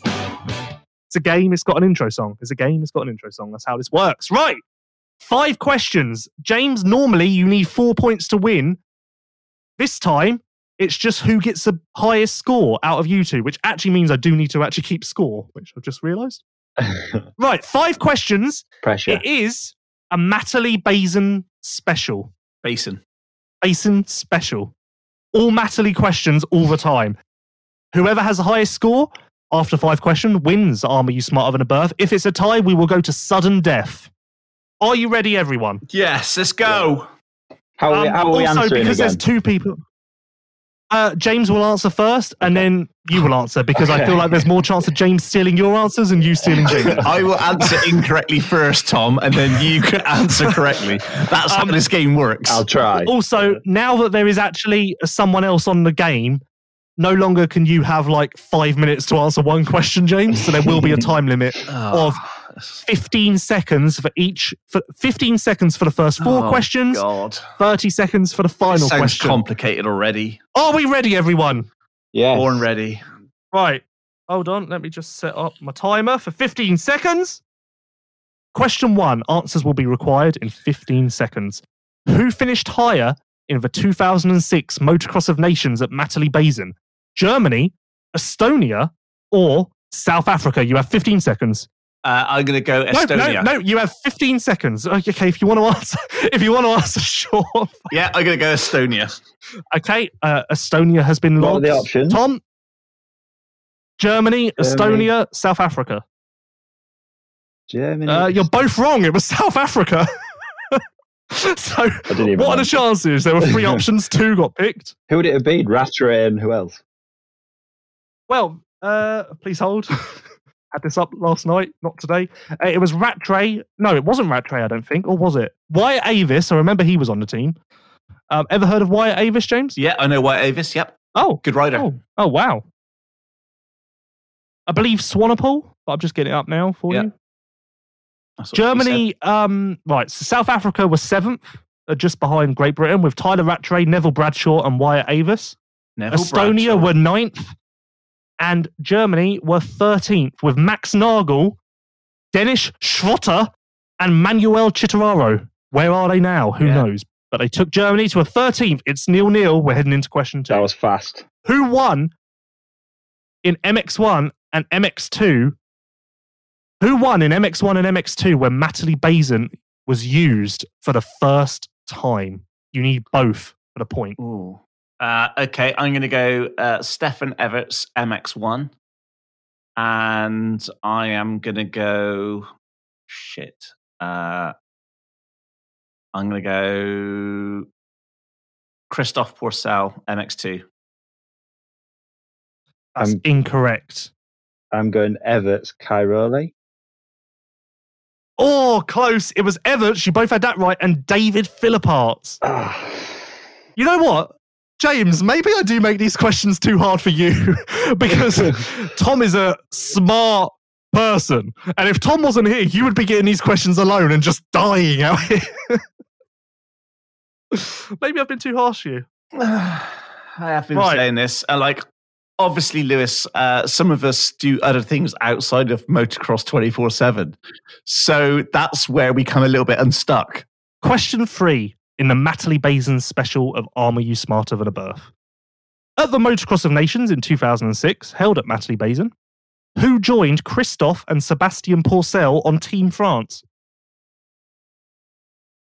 Uh, I am going to go Paulin. Little 13 year old Paul Land jumping on 250. Easy. no, Easy. Paulin, no, Paulin wasn't 13. He was probably like s- 15, 16, no. Maybe actually, maybe he was. Actually, hold on. Uh, Tom, your answer while I Um, look up what year Paulin was used. Pichon? Just to help you out, Tom, it's not Paul Paulin.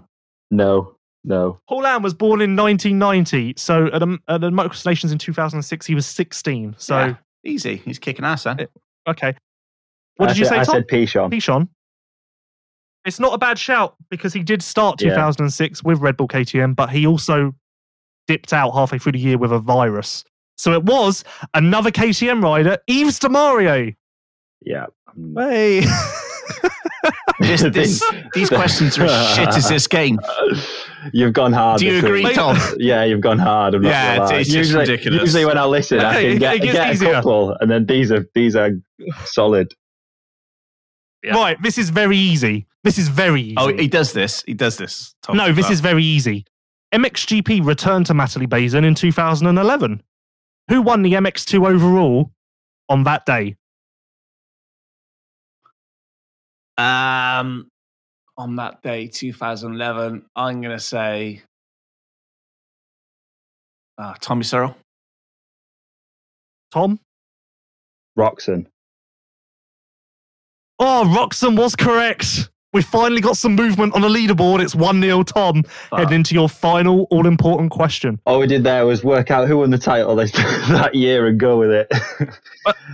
Yeah, see, I told you, easy. Because once you realise was- Roczen won the either- it 2011 title. Jeffrey or Roczen pretty much the whole year won it. So Yes, uh, it was. Um, sorry, James, but you're only 1 0 down. I'll tell you what, James, the bookies had you down as a 5 0 loss. So, Yeah, so we're doing all right.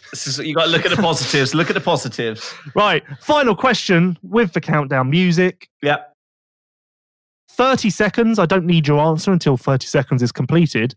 List all nine of the riders who were on the 2017 Motocross of Nations podium. I will give the point to whoever. No, no, you need to. Uh, oh seven I was going to say I'll give Malley. the, no. Okay, I'll. 2017. I said Oh, 2017. I thought- oh, okay. On the podium. List all nine of the yeah who were on the 2017 Motocross of Nations podium. Whoever gets the most riders gets the point. Uh, you have 30 seconds to work this out. So go, get to work. Okay. Oh, get to work. Okay. Fun game. Fun game. This. Um, even more surprising little fact for everyone listening. Uh, when I was working out the first question of who finished higher in the 2006 Motocross of Nations, the Netherlands didn't even qualify. So how far did they come from 2006 to now, where they're kicking ass? Good for them. Maybe they took some armour. Maybe that was the reason for their sudden spurt and success. James, your answers, please. I've got Are eight. Uh, you sure that's 30 You were, seconds? you were wait, James, you were there, yeah? yeah. Tom, you were there, yeah? Yeah, I was. Yeah, I was at the front row on the fence. Okay, just yep. Right there we go. So you're both there. Right, James, list your riders. Uh, I'm going to go Anstie Searle Wilson, Paulin Febvre, and uh, This is out of left field. No. Barcia. Um, fuck. Barcia, Osborne, Webb. Um, it, it was going quite well uh, Until I you got to America, which did podium, I guess. no. Um, Anstie Searle Wilson was correct. Uh, Paulin and Febvre was correct. Oh, hold on. Just realised I'm giving answers away. I've got no. I, Tom- do you want me to read mine now? I've got eight. Yeah. I can't remember one. Okay, go. Right. I have Anstie, Wilson, uh, Tommy, Febvre, Paulin, and it was Charlier on the Enduro. He pulled him from Enduro. And then Yep. Jeffrey and Coldenhoff. And I can't remember who was the other third rider Okay. for Holland, Right. for Netherlands. So that's that's all correct. So what you said. Yeah, so everyone's Tom- wondering, that is the Tom's answer. won. And the missing rider was Brian Bogers. There we go. Yeah, uh, but James, back to your answers. Uh, yeah, it wasn't Musquin, it was Charlier. And uh, USA was way off because it, they weren't even there. No, I mean, they were there, they weren't even on the podium. No. There we go. It was the Netherlands in second. Yeah.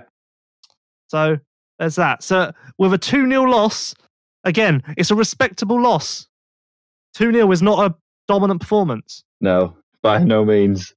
Them- They were very hard, them questions. Yeah, they were really hard. Oh, they used the don't know Mario one. That was. Yeah, that was hard. That was. I meant to add. I meant to in the question. I meant to say KTM just to like give you a little extra something. Yeah, that wouldn't have helped either. No.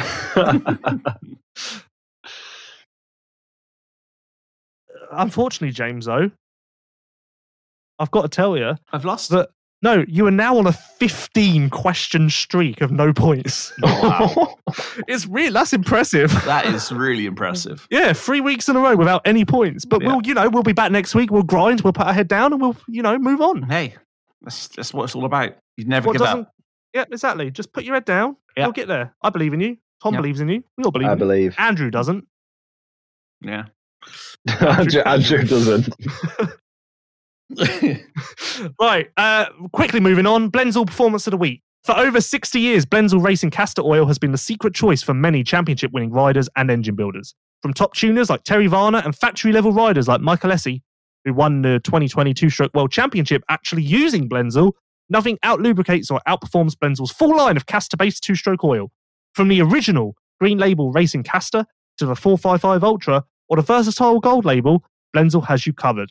To learn more about Blendzall's rich heritage or to shop for Blendzall's full line of two stroke and four stroke racing lubricants, visit blendzall.com and follow Blendzall at Blendzall on Instagram. So, uh, little game we play now, predicting the Blendzall performance of the week. Tom obviously wasn't on the show last week. James said Cincerello 1 1. Close. I said, He was close with that. what he did I was say? close with that. Savachi top eight. Oh, was, that was that would have been amazing if they pulled that off. I think I said Savachi top you eight did. in both motos. no, yeah, top eight. Yeah, Did that happen? I think he did. no, It was close. no, it didn't. You sure? Didn't he? Ninth, ninth overall with a. Hold on. My eyes are struggling to line this. Oh, oh! I said top eight in both o- motos. He went eight nine. Oh, I think mine was That's more crushing. impressive. Uh, okay. Um, crushing, crushing. That is. I've got one this week. So it's one 0 still. One 0 host. The co-host. I'm not really sure how the scoring's working. get but it's 1 0 to me this week. still off the back of the Russia. Yeah, Yeah. Right. Yeah, James. What's your Blendzall performance of the week? Predict. Okay, I'm gonna I'm gonna say Herlings comes out firing with a one-one domination. Okay, I'll allow that as a proper prediction. That's a that's kind of wild, which is crazy to say actually. Uh, Tom, Oh, I feel like uh, my gifting one went down very poorly, so I need a need a good one. Um, predicted he would be top He three, and he didn't even get three he got- points. What the hell happened? he got a bite to the head instead. Um, can we have a Watson bounce back for uh, a top ten? What? Yeah. Ben? That's that's too easy. Too easy. That's too Okay. Ben easy. top Tom. ten? Okay. Too easy. Um, We're talking about a podium. Well, you know, as the adjudicator, let me. oh, hang on. I mean, uh, as a- I love Watson, so we'll All right, let then we'll, go, go. we'll go one one one of the uh, one of the motos top six. I'll accept Yeah, I that. that. James. Yeah, I agree. Yeah, that's top accepted. six, one of the motos. Yeah, we'll do that. Yeah. Okay. I could see Ben having a six eight day, five seven day, uh, something like that. I don't know, having a 4,000 crowd uh, or 3,500 uh, Brits uh, will definitely get you a couple of extra places. Well, and Lewis. He's probably got a restraining order on you. Um, I will go. Here we go. No, I don't believe that will happen. I will go. Coldenhoff top six overall. Can we have that? no. He was 17 for the first round. It's quite a jump. Jesus Christ. No, you're not having that. Okay. Next. My wild, wild one, but I don't necessarily believe, but it did enter my head. So subconsciously, I must be like aware of it. Febvre wins a moto. Okay. All right. you No, go with that I one. think then. But I also good. don't believe that's going to happen. So, all right, I'll take Febvre wins a moto. So we have Febvre wins a moto. We have Ben Watson top six in a moto, and we have Herlings. sweep. Herlings one one. Those are your Blendzall p- performance of the week predicted, locked in, and once again for over sixty years, Blendzall Racing Castor Oil has been a secret choice for many championship-winning riders and engine builders, from top tuners like Terry Varner and factory-level riders like Michael Essie, who actually won the 2022 Stroke World Championship using Blendzall. Nothing out lubricates or outperforms Blendzall's full line of castor-based two-stroke oil, from the original Green Label Racing Castor to the 455 Ultra or the versatile Gold Label, Blendzall has you covered. To learn more about Blendzall's rich heritage or to shop for Blendzall's full line of two-stroke and four-stroke racing lubricants, visit blendzall.com and follow at Blendzall on Instagram. Blendzall are making a big push, especially in America, but that's now seeping over into Europe. So um, keep an eye out for Blendzall. It may just be the key that your program needs. Right, swiftly moving on again. We've done three segments so far in this little part three. It's time for Even Strokes present Semix Manager Talk. This segment doesn't really have A a theme tune. name or, or a name. Uh, even Strokes presents MX Manager Talk. Fantasy with Even Strokes. 16 grand's worth of prizes and we get fuck all. No, I'm. sure. I, I just don't. It's, it's it's hard to make this name catchy. Like Armor You Smarter Than a Birth is marketing genius. Even even you can win fantasy with the MX Vice Show Fantasy Talk strokes. Brilliant. This, and, thi- and this is why I'm pulling my sponsorship for next year. the strokes, the strokes wasn't didn't make it in there, so it just had to be chucked in. Unbelievable. Right, okay. short So that's decided. That's decided. This is for even you can win fantasy with the fantasy talk on the MX Vice show strokes segment. that might stick because that actually is quite I don't know if you can tell, but you're the only person laughing. Me and Tom are just Oh. sat here going, "What the fuck?" I have fun. Right. Also, I meant to cut out. Um, thank you to Darkside and his guests on the Pulp MX wrap up show last week for their very nice oh, comments we about go. me. Oh, I've never been described in such a positive light. honestly, spend a fucking weekend with him, and you'll have a whole new insight into Lewis Phillips.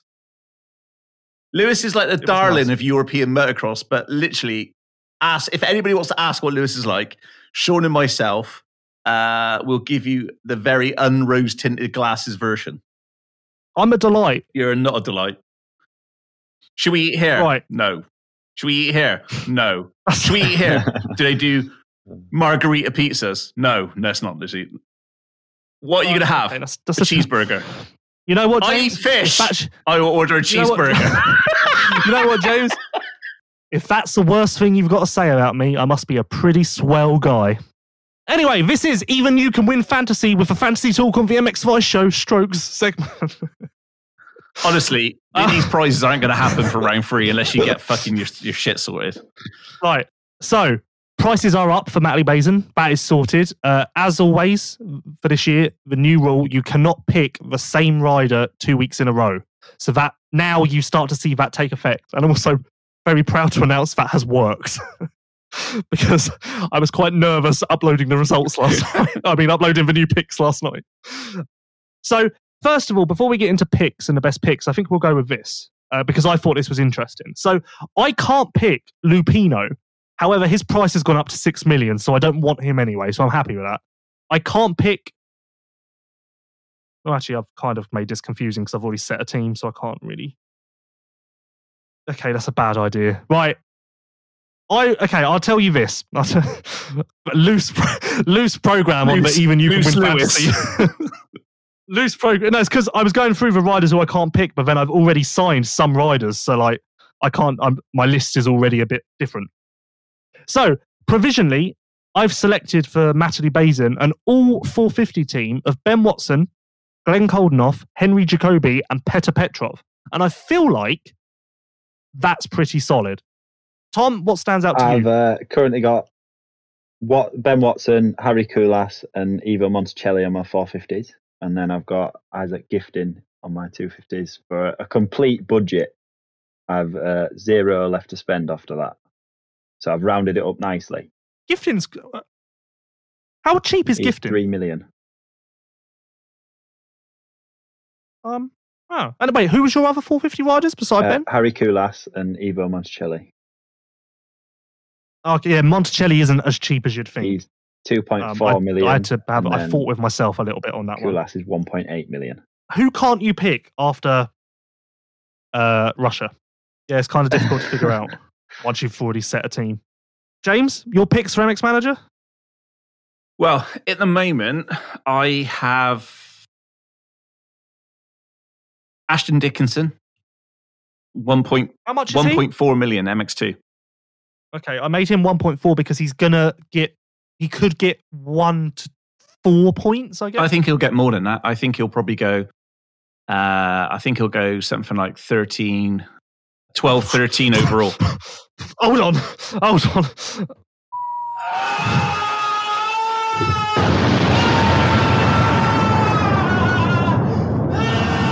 That is your Planet Moto bombshell of the week. Escaping everyday life and riding in Spain has never been better, and you can still experience that right now.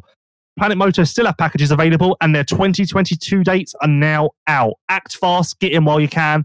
Visit planetmoto.co, visit them on social media, and lock in your 2022 winter break. Holy shit, you think Ashton Dickinson's going to get 12th overall? 12, I'm I reckon he's going to go 12, 13. that precise. Uh, I almost want to pre- I almost want to press the button again. okay, uh, MXGP rider Ben Watson 2.8, Henry Jacobi 1.2, and Shaun Simpson for two as well. And I've got 2.6 million left. Are you planning on spending just that? or- keeping Yeah, I'm just, I'm just, uh, You can't take it with you. I'm just uh, thinking about what else. Yeah, I'm thinking out what else to go with. Um, so as far as riders who I can't pick, I can't pick Lupino, but his price has gone up to six million, so I don't really care. Like I feel like I got in there while it was good value.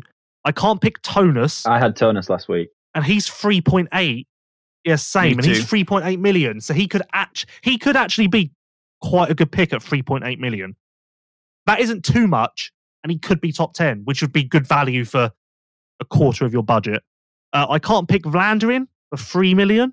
I would actually look at Vlaanderen as well because I think he was better than Russia showed. He got really bad arm pump. Obviously, hasn't raced in a while, but he had speed. And I think Vlaanderen, Vlaanderen is my sneaky pick to get a lot better moving forward. Kevin Strijbos, I can't pick for three million.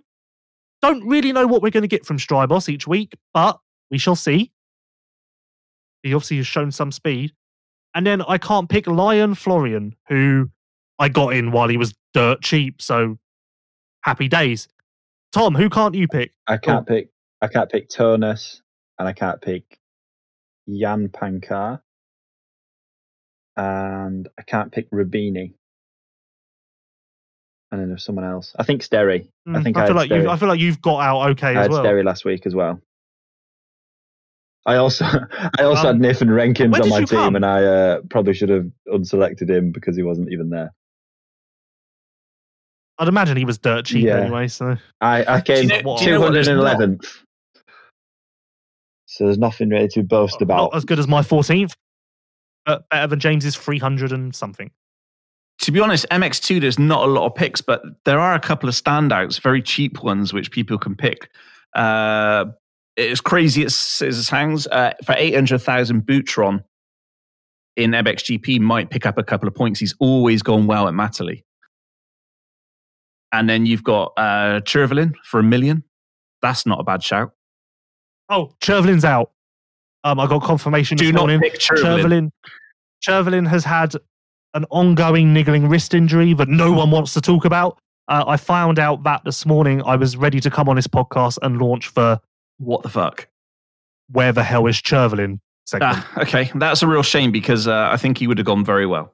Uh, Monticelli's a bit of a steal at 2.4 million. Um, and Jasikonis, who knows what he's going to do, but for 2 million, he can um, definitely pick up some points. And then yeah, two million. you got uh, Anton Gole as well, 1.2 million. He- picked up quite a few points last year. And Sterry at 2.2, that's another good one. let me tell you. Let me tell you where like MX2, um, though, you've, you've made them really hard. Yeah, but let me tell you, this is where it's a bit fucked. Everyone's minds are a bit skewed, and everyone's a bit like.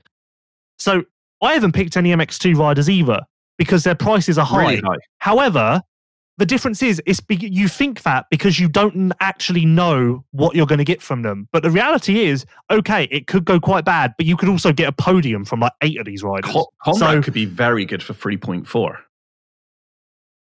and Geerts at 5 million as well. So MX2 is harder for people to sign riders for, I think, because at least with MXGP, you kind of know roughly what you're going to get from each rider. So you're like, okay, um, Strijbos is going to be between 12th and 16th. So I'll take that for 3 million. Whereas, let's be honest, gifting for 3 million in 250s, he could be third overall or 14th Yeah. overall. So you're kind of, you're a bit more like, like Beaton. 5.4 million sounds like a lot for Beaton. He could, he could finish second overall. And that would be insane amount of points for that price. Also, another one actually I meant to mention, Kai, Kay de Wolf at 4.6 million is sneaky good because he was on for a 10-6 stay at um in Russia, and Matterley should suit him better as well. Hmm. Rubini's not bad shot at 3.6. But He's still coming off of that back injury. though, yeah, so Taylor Harrell 1.4. Was maybe I would be tempted by was that. Gifting dealing with an injury as well? Was it? I think he didn't. Yeah, pull he- something the week before. He um yeah, he did his foot. I can't remember what exactly he did. I'm just gonna pull it up now. But yeah, like three days before Russia, he what he did He's fractured was his foot he and had torn three ligaments. fractures and a torn ligament in his foot. Yeah, so that's still going to be a problem, ish. Yeah. especially around Ah, Matterley with big jumps. For three million, I still like him. But for three million, I still like him to go out there and get a eighth, ninth with Yeah. that. I think. But then I just I like the safety net of the MXGP class where I know what those riders are going to do, rather than the. Realistically, I think if you want to win, if you want to win the prizes that are being provided by evenstrokes.com, James, Mhm. like that, Yep, love it. Good work. Thank you. I think that the way to go could be to just swing for the fences with an MX2 team that maybe could turn into something amazing. Because the safe MXGP teams are only going to get you so far. Like my team for Russia was safe, very safe. So, yeah, I like I like what you're saying, Lewis, but no. okay. Um, ben ben Watson, two point eight million. If he, if he literally does get a sit for, and an eighth, that's a great return on points. Okay, let's do this. Number one pick. Who out of all of these riders, who do you like the look of the most? I think I would go Ben at two yeah, point eight. you, You've literally just there's no no that that is that is bang for your buck there. Second, secondary, I'd go Jacobi at one point two. Yeah, yeah, and and also I think you know, there's Monticelli needs stopping looking at from as well at that. from. Yeah, that's a good one. Yeah, he was actually was to be better. fair, he was better was in Russia better than before yeah. he crashed he just, than just I had some thought. crashes that obviously hindered it. Like with speed and everything, he was way like exceeded my expectations straight Yeah. off. Any other fantasy points or anything to talk about? No, I am good. I think uh, I think I'm going to have a little play around with that from from now until. Um, Well, you have got two point six million to play with still. So. And, and there might be some comings and goings. Who knows? Uh, obviously, Chervelin, that would have been a, a good one. So um, maybe uh, are you going to update MX Manager to say he's out, or literally just No, um, no, I go off of the entry list, and if you can't be asked to figure out who's in and who's out, then screw you. Oh, it's not. We're not. I'm not attitude, is it? pan. I'm not pan. Like if he's on the entry list, then he can be on the list. But if he, if like if someone drops out in practice, it's up to you. Like I'll always like the Russian wild cards. I've obviously taken out because they're not on the entry list for Matterley, so I'm not going to leave them in there because what's the point? So um, but we have so that does mean that we have said goodbye to Sivia Sviatoslav Pronevoko and Alexander Shosenev and Georgie Balyakin. We've said goodbye to those riders on MX Manager. So just in case you wanted to pick Sizzy uh, Sizzy Atovaslav. If you wanted to pick Sizzy Atovaslav, then sorry, he's not racing Matterley. Okay, thanks for filling us in with that one. Before we go, great show, everyone. Uh, before we go, I wanted to ask this. First British GP, James? Your first British GP? Uh, oh Jesus. Um, Farleigh Castle, 1980. Oh, wow. uh, six, I think. I was minus 10 years old. 86. Well, no, it'd been low, it'd been less than that. It'd been 84, I think. Something like 84, 85, 86, something like that. I, would, I was about What? nine, I think, nine or 10. So it'd been 84, 85, something like that. Oh. Tom, first British Uh, GP? the fir- well, I went to the Nations in 2006. I think that was my first sort of large event, if you class that as a Grand Prix, I suppose. Um, actual Grand Prix, I think it was 2009 at Donington. Uh, Mallory? no, I, That was Or 2009. was it? When was Donington? Seven. That must have been it then. Seven. When Tommy won. You do. I just remember the massive step up as a finish. Yeah, that, that- yeah, that would have been. I remember the photo of Tommy doing a whip that over that. that That's ingrained in my 2007 brain. And uh, no one asked me, so fuck you. When, when was mine your um. When was yours, Liz? we really Um, care. We really, really care. um, Matcham's 2005. So there's that. Yeah, just thought it was just thought it was interesting just to bring that up. Um, No, that's just good, good to know. I mean, m- both Tom and myself are going to sleep um, a lot better. No, oh, I just thought I thought I thought that people would have more to say about their first British GP than that, but apparently not. So that's fine. I'm old, so I've been going to him for for quite a long time. Oh, uh, James, final thoughts. Uh, final thoughts. Uh, good to get over that disaster of a weekend in British motocross where we had uh, basically uh, the whole community pulled into uh, racing around the country to try and just do their job and teams tr- splitting up. So glad we got that one over and done with. And, uh, British GP this weekend. I just hope uh, Steve Dixon uh, has been able to make enough money from uh, the tickets, what he's been able to sell, to make sure we have a successful uh, GP and another one next year. So good luck to everybody who's involved with um, the British GP because uh, a lot of hard work, what goes in behind the scenes, which uh, a lot of people don't get to see. Oh, that's very touching. Uh, Tom, final thoughts. Yeah, I think uh, it's an exciting weekend, isn't it? There's, I think there is still tickets available to buy. I've just looked on the website now, and you can still buy them. So if anyone ain't got them yet, then get on board and support the support our home round. I guess. Yeah, it's an exciting weekend. It's, it's I feel like it's the first real like Grand Prix that's well, it feels like an opening round again, doesn't it? The flyaways just don't have the same effect. How funny would it be if it looks like there's 15,000 people there at the weekend? Well, in all honesty, if there are 4,000 people there, it's going to look like there's 12. Yeah, that's what Yeah, I mean. it's If, if ever there was a, a, a round where you could get away with Yeah. with um, 20,000 people looking like 4,000, it's can, Matterley can we can we class it on 4,000 four one side of the valley and four thousand on another? Yeah, maybe. maybe it's different fields. Open up different fields. You know what, though? That's pro- that's actually not a we bad could get shout. around if they actually split, if if they put a fence well, it, halfway across the valley split. and said like 4,000 this side, 4,000 this Yeah. side, Well, did you know? Do you know what the shit thing is? Is um basically Wembley's going to have sixty thousand football fans at that event. So if you imagine like how we've got Matterley in in sixty thousand people in Matterley, you you would probably bump into somebody you know, but even twenty thousand people in Matterley, you probably wouldn't see them twice in a weekend. It's it's that big. Sixty thousand football fans are going to be put into a stadium. They're all going to have to go there on tubes. They're all going to have to go there. It, it's just a mockery, really, when you think of like the, Brit, British GP can be outside. You're never going to see anybody. It's such, you know, a huge amount of space, and it's like we get we have to contend with four thousand people. Ridiculous.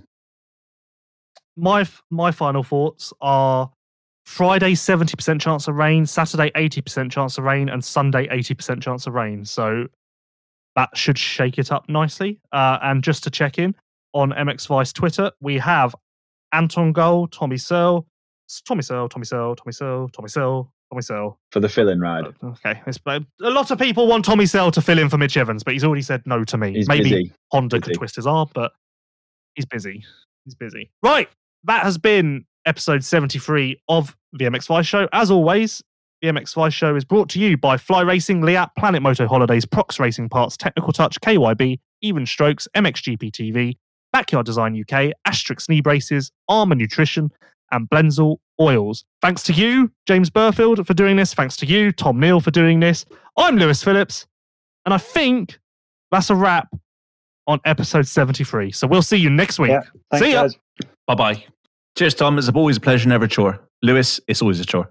I think the podcast has already ended. It's ended when we say it's ended. I think it was when I said see Rob, ya. please put that back in. Cut. Oh. You are listening to the MX Vice Show. Even Strokes is the newest e commerce store in motocross. Built by motocross enthusiasts, Even Strokes understands your need and offers all of the products you need for a weekend at the track. Shop now for Yoko, Alpinestars, Fast House, and more at evenstrokes.com. Escaping everyday life and riding in Spain has never been better, and you can still experience that right now. Planet Moto still have packages available, plus customizable options with the Planet Moto Academy. If you want to hit the tracks like Red Sand as soon as possible, visit planetmoto.co for more information. Known for producing the world's most effective neck braces, Leatt continues to evolve and can now protect riders from head to toe. No matter whether it is their new for 2021 4.5 boot, which offers advanced technology at a mid-range price point, or the all-new 7.5 helmet that comes with free Leatt bulletproof velocity goggles, Leatt has you covered. Shop Leatt's extensive line of off-road gear on www.leatt.com. For over 60 years, Blendzall Racing Castor has been the secret choice for many championship winning riders and engine builders. From top tuners like Terry Varner and factory level riders like Michael Essie, who won the 2020 two stroke World Championship using Blendzall, nothing out lubricates or outperforms Blendzall's full line of castor based two stroke oil. From the original green label racing castor to the 455 Ultra or the versatile gold label, Blendzall has you covered. To learn more about Blendzall's rich heritage or to shop Blendzall's full line of 2T and 4T racing lubricants, visit blendzall.com and follow them at Blendzall on Instagram. You are listening to the MX Vice Show.